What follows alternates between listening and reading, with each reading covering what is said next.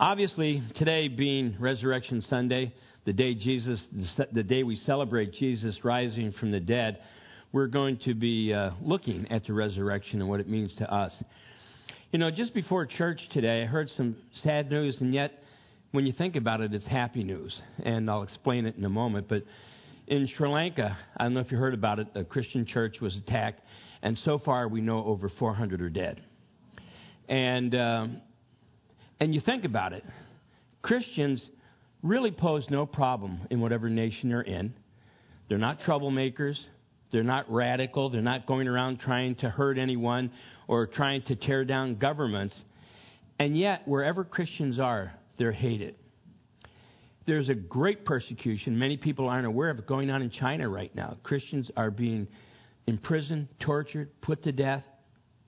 But when we think of these Christians all over the world, like the 400 who just died in Sri, uh, Sri Lanka, why would they follow a faith that is going to bring so much persecution and even death? You want to know why? Because they not only believe, they know there's a resurrection. Because when we die, we continue to live. This body, in a sense, is, is like a, a biological machine. You know what I'm saying? We have a skeletal system holds us upright and muscular system. You know, I'm not. But anyway, we're, we're like a we're like a machine. But yet, who we are is immaterial. Not this material body. Who we are is immaterial, and that's what the Bible calls our soul and spirit. And there is something within us that is much deeper than this physical nature. And that's the reason every religion that you can read about has some kind of afterlife. In other words, they understand that when the body dies, we don't die. But Christianity is the only faith that truly teaches us about the resurrection and what it means, and not only teaches us about it by writings on a page, but teach us about it by the actual physical resurrection of our Lord and Savior Jesus Christ. Because as believers, if we die physically right now, our soul and spirit goes to be with the Lord. And that's awesome. But God has also promised a bodily resurrection, as it was with Jesus Christ. And for we as believers, it takes place during what is called the rapture. It's taken from the Latin word raptos, which means to be caught up in the air. And 1 Corinthians gives a detailed explanation of what happens when the rapture occurs and we receive our resurrected bodies. And even those who have died in Christ before the, rap- the rapture, their soul and spirit are with the Lord. It tells us in 1 Thessalonians that Jesus brings with him those who have fallen asleep in him, and yet it talks about the dead in Christ being raised first. So, in other words, the dead in Christ, their bodies are raised from the grave, and they're going to meet with their soul and spirit, and they're going to have a glorified body. Yes, there is going to be a glorified body. And everything that we saw Jesus doing, and we read about what Jesus did after the resurrection, we'll be able to do. And it's interesting that when uh, Jesus met with his disciples after the resurrection, he, uh, they, they, got, they were frightened. They said, Oh, it's a ghost, it's a spirit. Here he is. He, he, he was crucified. Jesus said something very interesting. He said this. He said, you know, if he was dead, then he said there would be no, there would be no blood. The blood would be stagnant in me. But he said flesh and bone. He talked about the fact that when he was risen up, there was no blood because Scripture tells us the life of a man is in his blood. And if we don't have blood circulating, we're dead. No matter how healthy all the other organs of our body are, we have to have blood circulating through it. But in our resurrected bodies, there is no blood because we're going to have a spiritual body. Corinthians talks about the fact there's a physical body and there's a spiritual body. The physical comes first, and it says, and then the spiritual. And so it's a beautiful thing to think about the resurrection of Christ. And, um, you know, we have this, we call it Easter Sunday. This is a particular day of the year that we celebrate the resurrection of Jesus Christ. But the reality is, we should be celebrating the resurrection of Jesus Christ every day in our heart. Because he's alive, so we live as well. I'm going to read to you a couple of uh, quotes on the resurrection. The first one I'm going to read is taken from the Fundamental Evangelical Association magazine. Now, listen to this. The resurrection also assures us of the power needed to live a victorious Christian life right now in the flesh. And then they use Ephesians 1 19 and 20. And what is the exceeding greatness of his power towards us who believe? According to the working of his mighty power, which he worked in Christ when he raised him from the dead and seated him at the right hand in the heavenly places. There will never be any trial too great, any burden too heavy, or any temptation too strong. The same power that raised up Jesus is available to all who believe as we learn to trust him more and our, ourselves less. Think about that as we learn to trust him more and ourselves less. He will be able to display daily his mighty power in our lives. Isn't that a beautiful quote? And then this is a quote from Erling C. Olson, and he says this Whoever reads the New Testament seriously or gives thought to the impact which the apostles made upon their generation must, must acknowledge the one outstanding historical event alone spurred that small band of ordinary men to an amazing task of evangelization in their generation. Defying every obstacle, loss of home, persecution, or even death itself, they evidence the supreme relevance in their ministry of the resurrection of Jesus Christ. So, the resurrection of Jesus Christ is not only essential for our faith, but it's also essential for the Christian life that we live in this world as we display as a testimony to those around us who Jesus is. He has risen from the dead, and we're saved. Saved from what? Sin and death. We're going to be with the Lord forever. So, without the resurrection, think about it, our faith has no substance or hope. Because, really, consider this if after this life you just died, that's it. If after this life you just fell down and there's nothing else, then what's the purpose of faith? Why not, you know, eat, drink, and be merry? Why not live life to the fullest? And all these euphemisms we hear all the time. Why not just do whatever we want to do? Because there is something innately within us that says this life isn't the end. And so the reality is there's a desire within us to live in such a way that we're going to have the resurrected life that the Bible teaches about. In Romans chapter 10, verses 9 and 10, it says this that if you confess with your mouth the Lord Jesus Christ and believe in your heart, your cardia, your inner man, literally within your inner man, if you believe in your heart that God raised him from the dead, listen to this, you will be saved. Not you might be saved or you should be saved, it says you will be saved. Saved from what? Saved from it all. Saved from sin, saved, saved from death, saved from, you know, all the persecutions we might face in this world. And what a beautiful thing it is to have full salvation, as the old timers used to call it.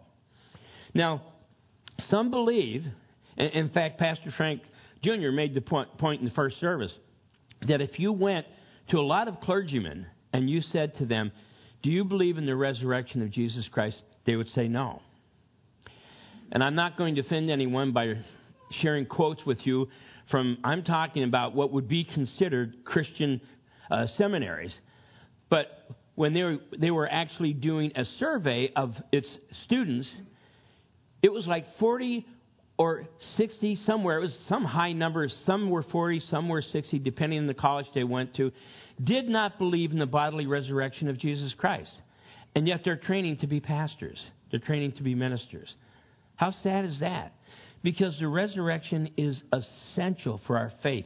It is a statement of our belief in the Lord Jesus Christ. Because here's one of the things that I know. If I found, fell down dead right now in front of you, it would shock you. you, you know, some of you might cry. I, I. But anyway, if I fell down dead in front of you, the one thing that I have absolute assurance of is it's only my body that fell down dead. I'm going to be with the Lord. I'm going to be taken up and be with the Lord forever. What a promise that is. I'd like you to turn with me to 1 Corinthians chapter 15. Pastor Frank Jr. tried to steal this portion from me this morning, but I'm going to, I'm going to get right on it anyway. Uh, 1 Corinthians 15, and go to verse 12.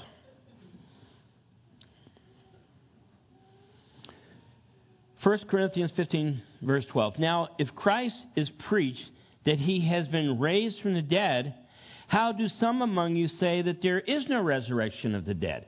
In other words, what Paul is saying is, as he's writing to the church at Corinth, he said, We wrote to you, we preached to you that Jesus rose from the dead. It's a fact. This is essential for our faith.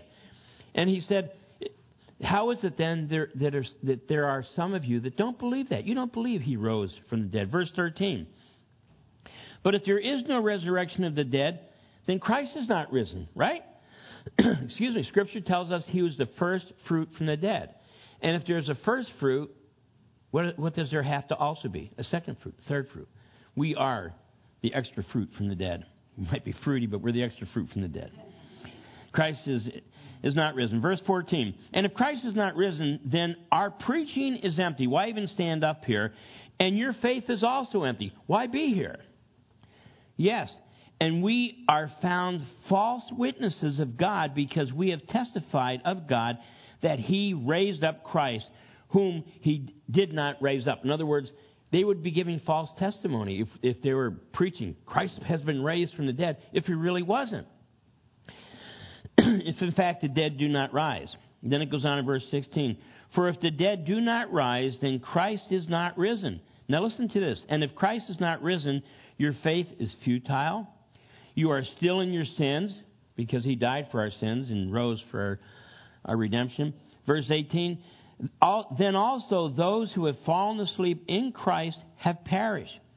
If in this life only we have hope in Christ, we are of all men the most pitiable. So we don't only have hope in this life, we have hope in the life to come. To be absent from the body is to be present with the Lord.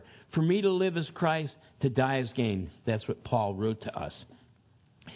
And if we're born again of the Spirit, and God is working through us to minister to other people. It's all based on our belief in the resurrection and the power of the resurrection that is ours by the Holy Spirit. Because remember, Jesus said he would rise from the dead, he would go to be with the Father, and he would send to us his Holy Spirit. And his Holy Spirit dwells within us. Turn with me to Acts chapter 3. Acts chapter 3 and verse 1. and the point I'm going to be bringing out here is we're going to see that we're going to see a miracle that Almighty God worked through the Apostle Peter in healing a lame man. And when the lame man uh, is questioning, you know, Peter and John, who were together going into the temple, Peter made the point. He said, We're doing this because Jesus Christ rose from the dead.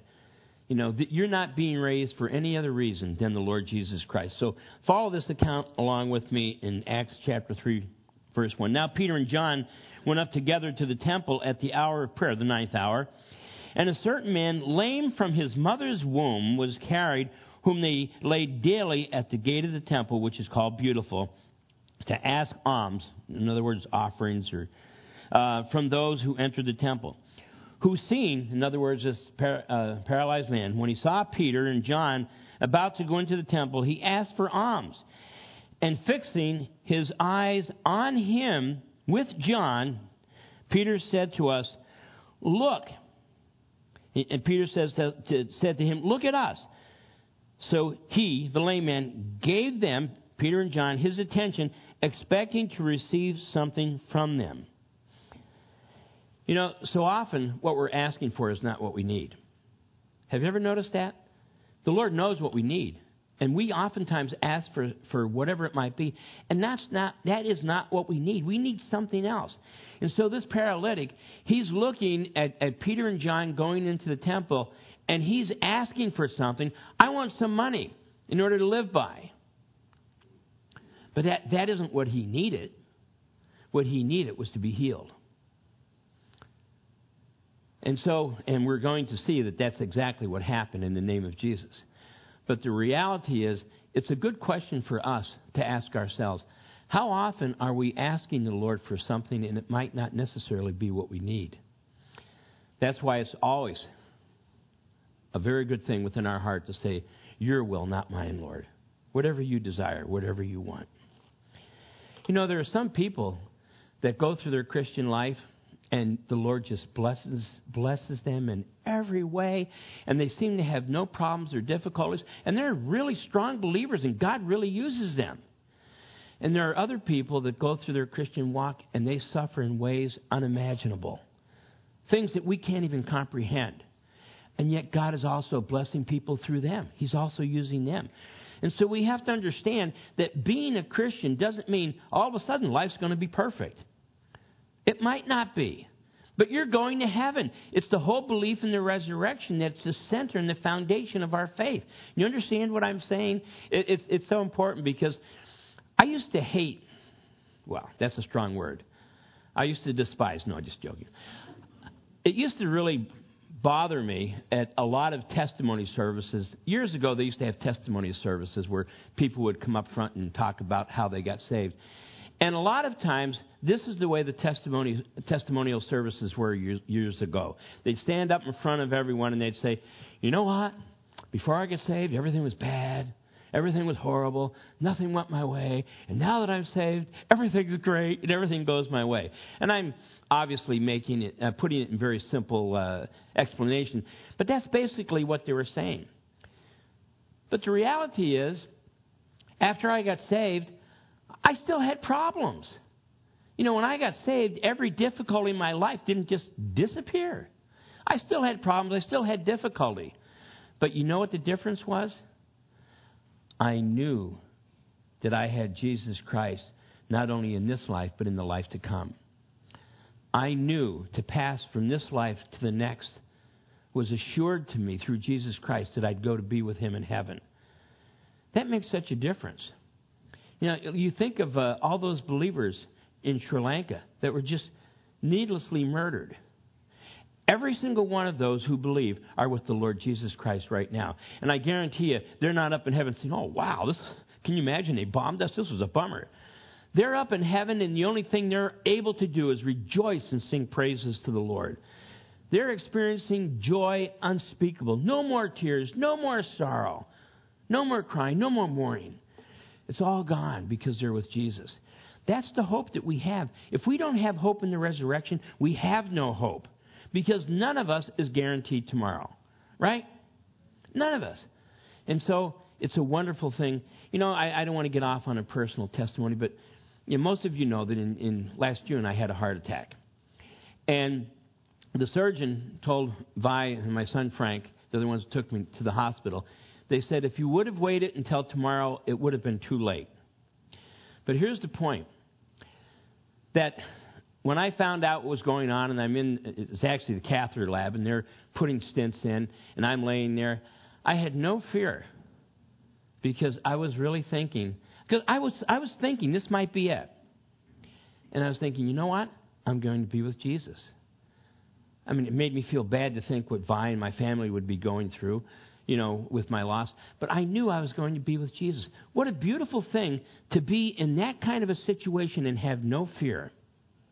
Do you understand what a beautiful thing that is? I'm going to be with Jesus. Hallelujah. I mean, it's, it's a no lose situation. That's why Paul said, For me to live as Christ and to die as gain. Where's the negative in that? There is none. For me to live as Christ, to die as gain. But anyway, as we go on, in verse 5, so he gave them their attention, expecting to receive something from them. Verse 6, then Peter said, Silver and gold I do not have. They didn't have money, they weren't rich. But what I do have, I give to you. Listen to this. In the name of Jesus Christ of Nazareth, rise up and walk. And he, and he took him by the right hand and he lifted him up, and immediately his feet and ankle bones received strength a real miracle of healing took place. And then in verse 8, so he leaped up, stood, and walked, and entered the temple with him. Now, some of you might not realize the great miracle that's going on there. When you don't use your muscles for a while, there's a condition known as atrophy, and the muscles start wasting away. He had been paralyzed since birth. I mean, most of you aren't old enough to remember what people looked like who had polio and their legs were all atrophied and, and tiny. I mean, this guy was not only healed as far as being able to walk again, but all the muscle and everything else had to have been restored because look what it tells us. He leaped up. I mean, when I get up off the chair at my age now, it's like, yeah, you know. And, and after I'm up for about you know, you guys know what I'm talking about if you're my age. When you first get out of bed in the morning, this is your first stance. then it's kind of like, uh. right. Then, then you finally get up there and you can move around. But this paralytic who'd been paralyzed his whole life got up and he leaped. And the first thing he did was go into the temple and worship with them. How amazing is that? Then, if you move down to verse 8, because they were questioning him about how this man was healed. In verse 8 of chapter 4, then Peter, filled with the Holy Spirit, said to them, Rulers of the people and elders of Israel, if we this day are judged for a good deed done to the helpless man, the paralytic that they just healed, by what means he has been made well, let it be known to you all and to all the people of Israel that by the name of Jesus Christ of Nazareth, whom you crucified, and understand, all sinners crucified Jesus Christ. He died for our sin. Whom God, whom God raised from the dead, by him this man stands before you whole. And here's the thing when we're raised to new life in Jesus Christ, when we're born again, we stand up whole. And what a beautiful thing it is. You know, I was just sharing with, um, I think it was Hayward's house last night, and I was just I was sharing with them how you know, here I was. I, I thought I'd arrived. You know what I'm saying? I was uh, 30 or 31, I can't remember, years old. And um, I was teaching at Horseheads High School, loved my job, and married to Vine. And, and uh, Frank was maybe two years old, and our daughter Stacy was four. And, and, and I can remember it was a Saturday and we had our own house in the country. I mean, the American dream, right? I had a great job, house in the country, a wife and 2.3 kids. You know, it's just the American dream. And I can remember on a Saturday morning standing in front of, we had a big, huge picture window in our living room, and standing in front of the picture window looking out and thinking, what's wrong with me? Because with all I had, there was something missing. I had a lot of joy in life. I had a lot of friends. I had a great family, a lot of happiness, but there was something missing. And what was missing was Jesus Christ. Because it was right after that that I gave my life to the Lord and was saved. And what a blessing it was. I mean, this, this sounds corny, but I remember I, I, I gave my life to the Lord and committed my, my heart and soul to Him. Lord, just use me any way you want. And the next day, I can remember waking up. it's going to sound really corny. And the grass was greener. and the sky was bluer. You know what I mean? Everything just seemed so awesome. Why? Because my whole outlook had changed. Instead of my outlook being on me, myself, and I, and what am I going to do, and what am I going to have out of this life, and how's this life going to treat me, my outlook had completely changed. I'm a servant of the living God. Lord, how do you want to use me? Whatever you want me to do, Lord, I'll do. Just don't call me into the ministry. And uh, the Lord has a, a great sense of humor. And there's nothing I'd rather do, believe me, than be in the ministry. You know, the resurrection means also an end to corruption. Now, do you know that our bodies are corrupt? Not only in the sinful sense, but every single day, or most every single day, at least maybe we should, you get up in the morning and you go in the shower. You know why? Because we stink. And the reason we do is our body is getting corrupted every day. I don't think that's what God intended initially. I don't know. But the fact is, we're wasting away. I mean, I look in the mirror. At, you know, as a matter of fact, I put a big blanket over our bathroom mirror. Not really, but it's a weird thing. Those of you who aren't this age yet, some of you who are my age understand what I'm talking about. And sometimes when you're my age, you look in the mirror and it's like, what? What, what, what is this? What happened? What happened to this magnificently tuned machine? What happened? Oh, look at me. And you realize you're getting older. you're getting corrupted. But the worst corruption you can experience is in your heart and in your soul, your soul and spirit, your inner man. That's the worst corruption you can feel. Like, ah, oh, you know, what is life about? What, what hope do I have? I, I'm just pathetic. But Jesus Christ, through his resurrection, he removes all corruption corruption of body, soul, and spirit. In Acts chapter 13, verse 34, it says this And that he raised him, talking about Jesus, from the dead, no more to return to corruption. Physical corruption, spiritual, spiritual corruption, and eternal corruption are removed from us as far as the east is from the west. And the only thing a person has to do to experience this corruption being removed is to be born again. Let me read to you from the Gospel of John. And um, what happened is Lazarus had died. And they sent word to Jesus saying, Your friend Lazarus had died because they knew he had the power of, re- of resurrection. And they said, Come to the grave and you can raise Lazarus from the dead. And Jesus waited four days before he went to the tomb.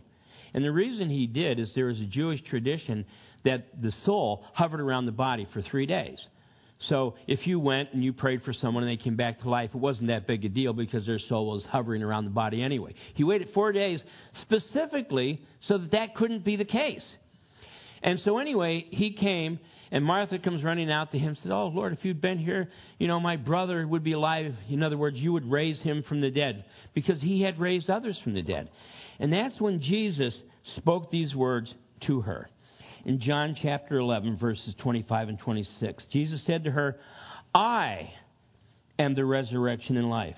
He who believes in me, though he may die, shall live and whoever lives and believes in me shall never die. Then he said, Do you believe this?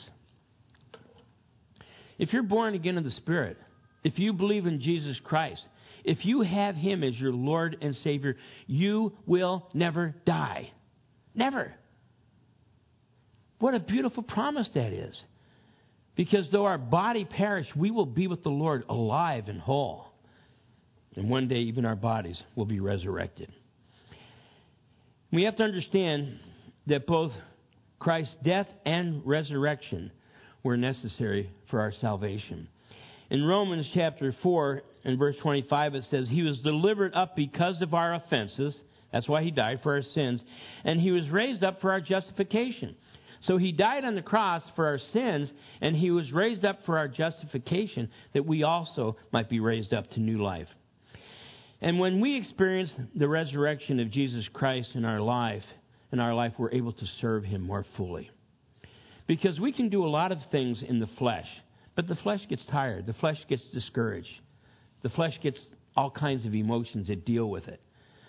But in the Spirit, we can serve the Lord no matter what's going on around us, no matter how difficult it, it is we still have that desire to serve Jesus. And what a beautiful thing it is when the Lord uses you to minister to others.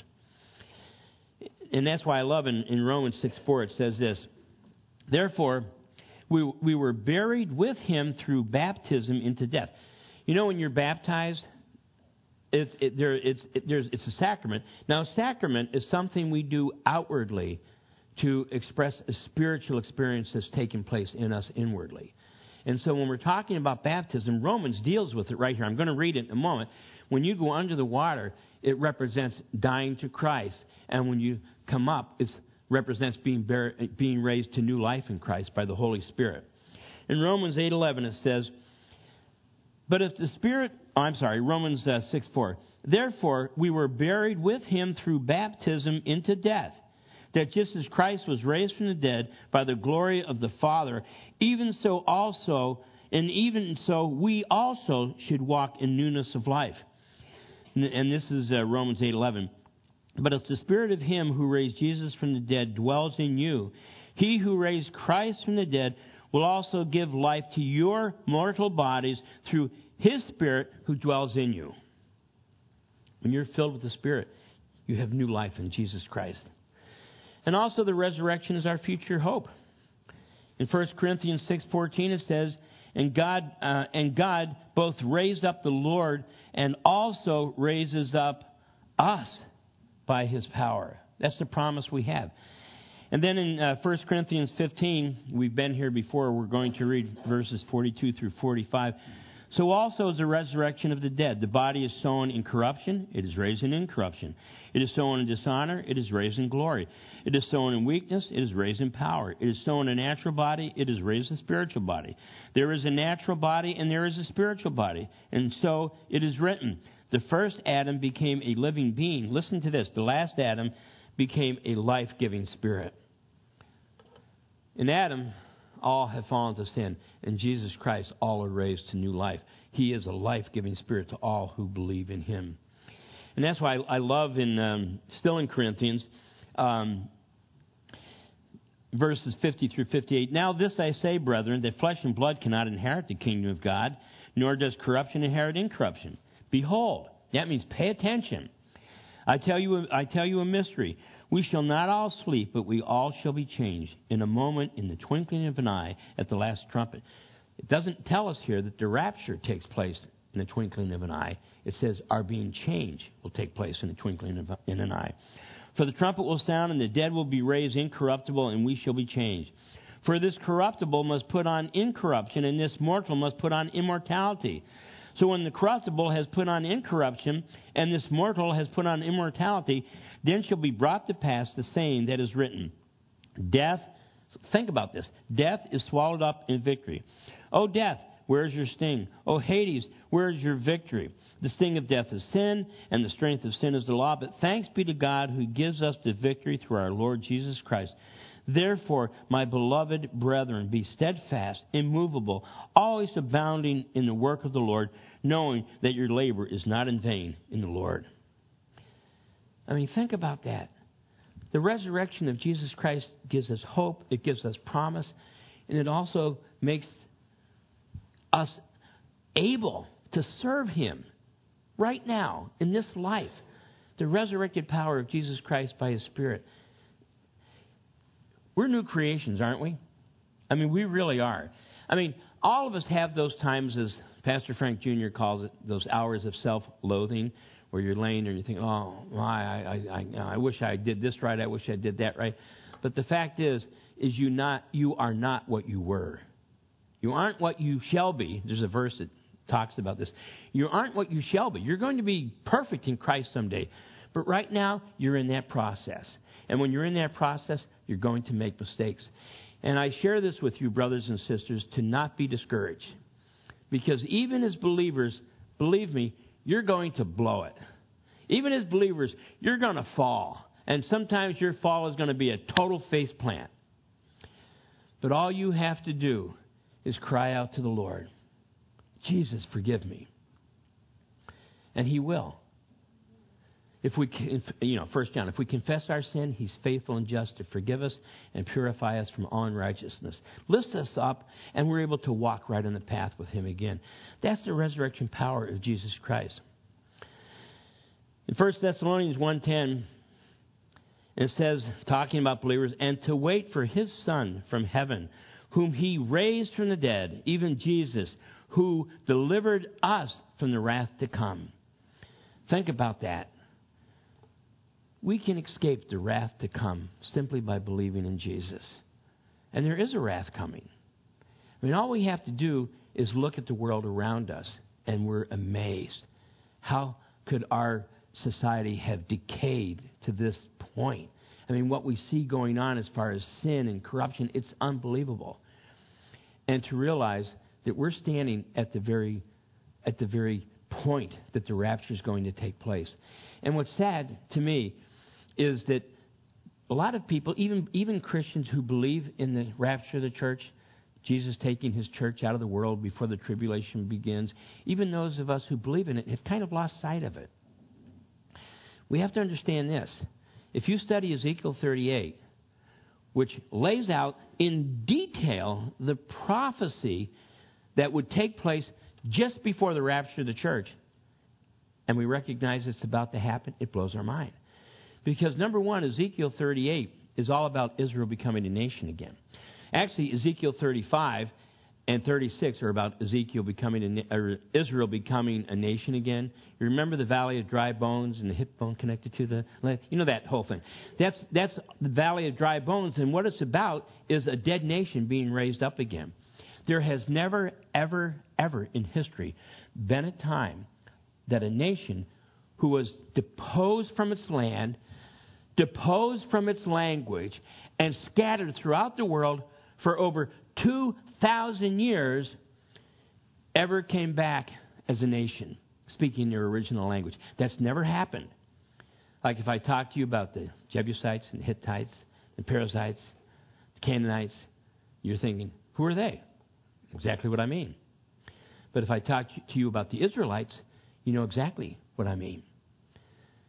Because what Satan meant to destroy the Jews, to wipe the Jews off the face of the earth in order to prevent prophecy from being fulfilled in what we call the Holocaust, God used as the very catalyst to make a homeland for Israel. And now, Israel, they're back in their homeland as an identifiable people speaking the ancient Hebrew. If Abraham walked into Israel today, could, he could communicate with the people. They speak the same ancient Hebrew language. How amazing is that? So, just Israel being a nation is enough of a prophecy that it should blow our minds. But Ezekiel 38 tells us that at the very end of time, just before the rapture of the church, there's going to be an attempted war on Israel. And here's what it tells us that Russia would come and set up troops in Syria and also Iran, which is actually Persia. In the, in fact, till 1951, Iran was Persia. Persia would come in, along with Togarmah, along with Turkey, and along with Libya. They would come in into Syria. They would destroy Damascus and eventually attack Israel. Here's the thing. Right now, Russia is in Turkey, or is in Syria. Persia or Iran is in Syria and Turkey is in Syria. Did I say that twice? And, and all the nations that are described in Ezekiel 38 are in Syria right now. Damascus is basically a heap of ruins. There's almost nothing left of it. And they're preparing to come against Israel.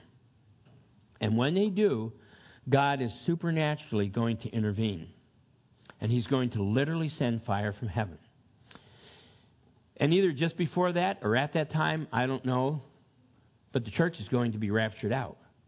Well, the thing is, you look at the news and you see what's happening, and it blows your mind. And think of the, uh, you know, kind of.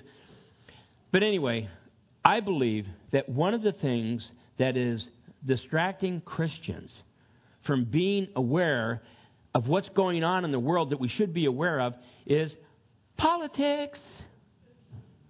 Everybody's into politics. You turn on the news, you have no idea what's going on in the world. It's just politics. And guess what? Politics are politics. I know what the eventual end of politics will be in this world. The Bible makes it very clear. There's going to, there is going to be a one world government, and there is going to be a one world ruler. And that's where we're heading for. But I don't want to study or look at politics because it has nothing to do with what Jesus is going to do when he comes back for his church. God is still on his throne. And what the politics might be going on around us doesn't upset him at all. You know, and, and, and that's why believers don't get caught up in politics. Because if you do, your focus is going to be off Jesus Christ.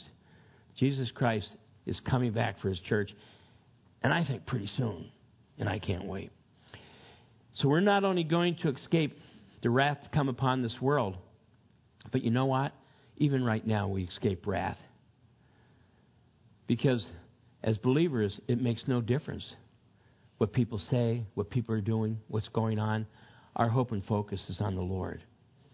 And so I just encourage every one of you to understand when we talk about the resurrection, it's not just some, you know, Easter Sunday service that we do, the resurrection is the very heart of our faith. It's the very heart of our faith.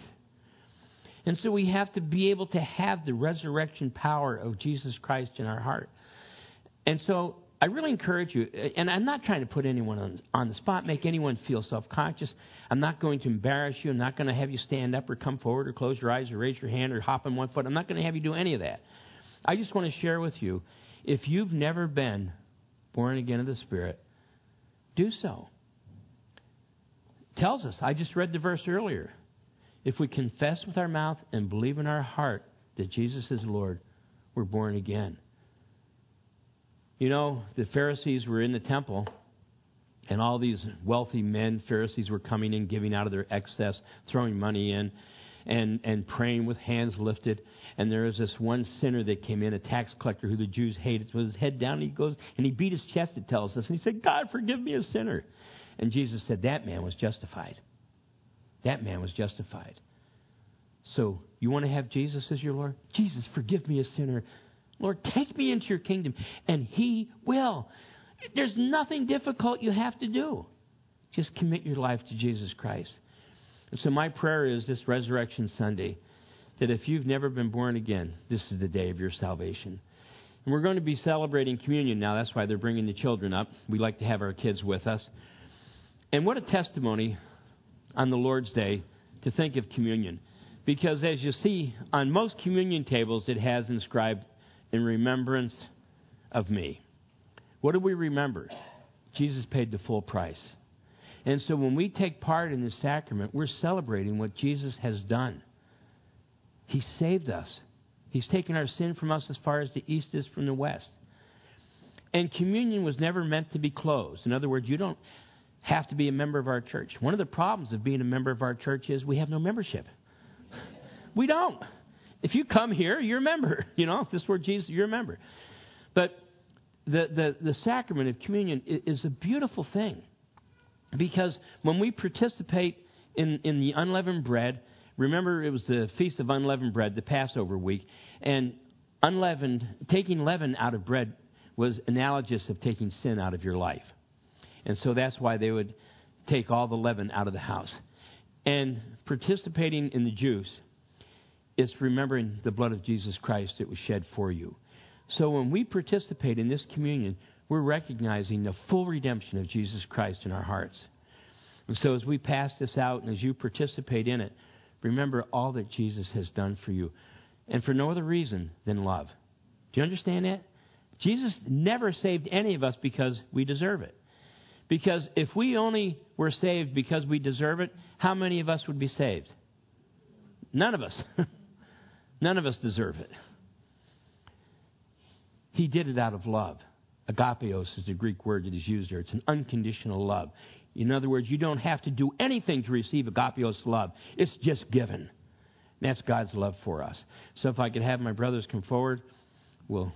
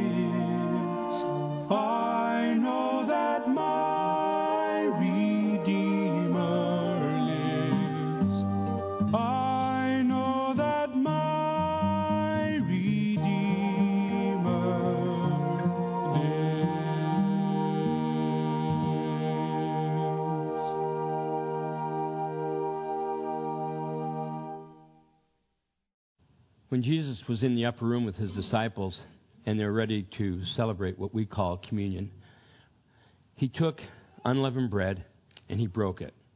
He said, This represents my body that's broken for you. We have to understand that no one forced Jesus to the cross. He went willingly for no other reason than love. It was love that nailed him to the cross. Love for you, love for me. And that's why when we participate in this sacrament that we call, call communion, it's an encouragement to our hearts and souls to recognize that our God loves us that much that he gave himself that all of our sins might be forgiven. It's such a beautiful thing. And so when he was with his disciples, he took the cup and he said, The unleavened bread represents my body, and the juice, or they use wine, represented his blood. And he gave both his body and his blood freely for you and I. And he gave the command concerning the sacrament of communion. He said, Do this often in remembrance of me. Remember what Jesus did. He paid it all, He did it all. And here, before we take this communion, I just feel like the Lord's putting this on my heart to share with you. Before we take the communion, brothers and sisters, there might be some of you here who are struggling. Maybe with emotions, maybe with relationships, maybe with sin in your life. Offer it up to the Lord. It doesn't mean that instantly, you know, things are going to change, but you've offered it up to Him. And if there's sin be in your life, you're forgiven. You're totally forgiven and purified and able to stand before God with holy hands lifted up. If you have relationship problems, God's going to change your heart. You can't change someone else's heart, He's going to change your heart. And if you have depression, difficulty, anything you're dealing with, to know that Jesus Christ paid the ultimate price that we might be freed. Freed from all of the anxieties and temptations and all the craziness of this world. It's a beautiful thing. That's all the sacrament means that Jesus paid it all. All to Him we owe. Sin had, you know, painted a crimson stain. He washes us white as snow. So, therefore, my brothers and sisters, take, eat, and drink, and be so thankful for what your Lord has done.